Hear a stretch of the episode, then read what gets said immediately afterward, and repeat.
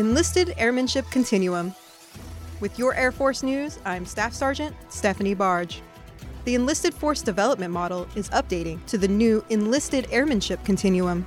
It's a series of changes aiming to provide new development opportunities to airmen by connecting institutional, functional, and base delivered education. The model builds on a strong foundation and focuses on broader options for the total force, closing development gaps, and delivering quality content in a variety of methods.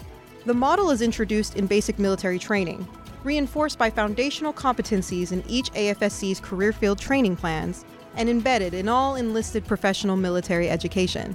It emphasizes the importance of integrating teams to achieve agile combat employment and give multi capable airmen more power through mission command in order to work together across specialties, locations, and commands. That's today's Air Force News.